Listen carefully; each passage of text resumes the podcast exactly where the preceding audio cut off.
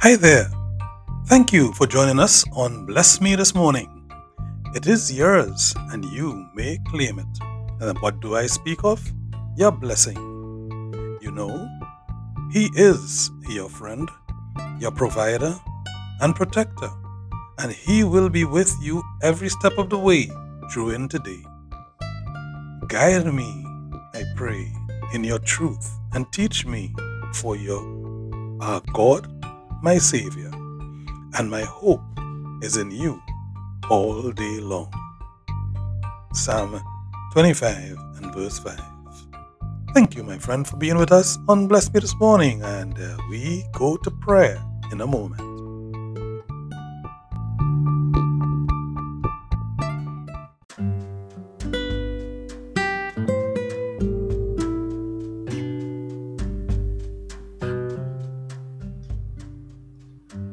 For those he foreknew, he also predestined to be conformed to the image of his Son, so that he would be the firstborn among many brothers. And those he predestined, he also called. And those he called, he also justified. And those he justified, he also glorified. Romans chapter 8, verses 29 to 30. Uh, greetings, my friend, and welcome. Welcome to our moments of morning devotions, reflections, scripture reading, and a chit chat about our faith, our spirituality. Good morning. Shall we begin with a prayer? Heavenly Father, we thank you for bringing us to the start of this new day. Guide and protect us in it, we pray, that by your power we shall not fall to temptation, we shall not fall to sin, but that our thoughts and our actions today will be pleasing to you. And this we ask in Jesus' name. Amen. And so, scripture reading, we had Romans chapter 8, verses 29 to 30, that told us uh, that those he foreknew, he justified, he also glorified, and that we are but brothers and sisters of the firstborn, Jesus Christ. Our next scripture passage we take from Jeremiah chapter 29 and verse 11. For I know the plans I have for you, declares the Lord plans to prosper you and not to harm you, plans to give you hope and the future. The word of the Lord. Yes, we praise you, Lord. So that's Jeremiah 29 and 11. For further reflection today, I want to take the story of Lucy and Tamara, who together headed out of town to a girls' weekend over by the beachhead on a peninsula. They had found a cabin just there to rent near to the water's edge, and they were looking forward to spending a time together, just relaxing and having some fun. The beachhead was in a remote area, that peninsula just to the edge of it. And so they had to use one of these little uh, GPS kind of thingies from the phone. And uh, unfortunately, uh, Lucy's GPS phone thingy did not work. Yes, it worked, but not too well. It was only showing them just the very next step that they should turn in order to get to where they're going, not the entire path towards the cabin that they were renting out for that weekend. So at first, this really troubled Tamara because she was driving and she was worried, you know.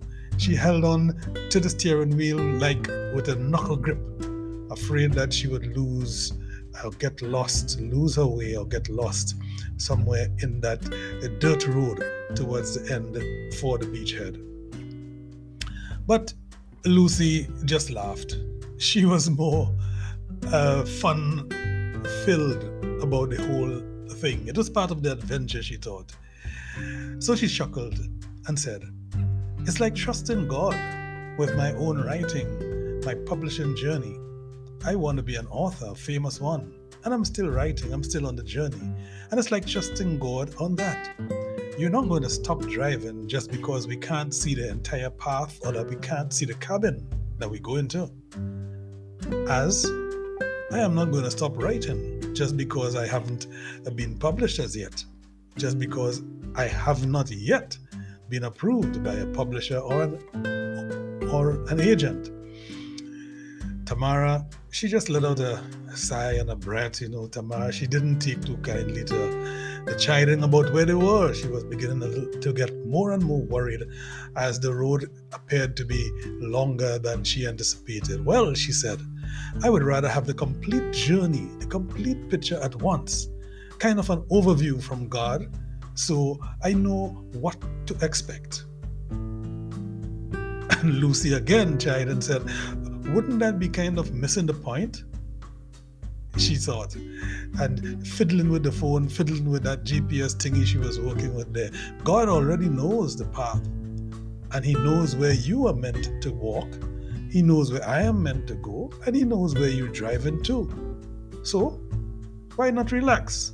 Let's go one step at a time. and so it is this morning in our reflections, we take to mind that it is very easy for us to panic when we can't see the future, when we can't see what's going to happen tomorrow.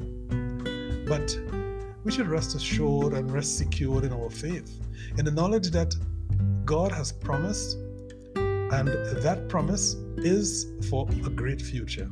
He has promised us a future and a hope. He has already gone before us. He knows what we need on our journey. And you, my friend, your only job is to follow step by step in faith, good faith, even if you don't understand or you can't see what's going to happen next. Jeremiah 29 11. For I know the plans I have for you, declares the Lord plans to prosper you and not to harm you, plans to give you hope and a future. Yes, my friends, we look forward to today being a day in which we can live minute by minute, hour by hour, and morning after, evening after, night after knowing that there is a hope and a future promised to us by our God. Take courage, my friend, and be heartful. Be cheerful along the way. Shall we close with a prayer? Heavenly Father, sometimes I can't see what's coming up next, and that makes me feel anxious. It freaks me out. Help me to trust you when I can't see the future.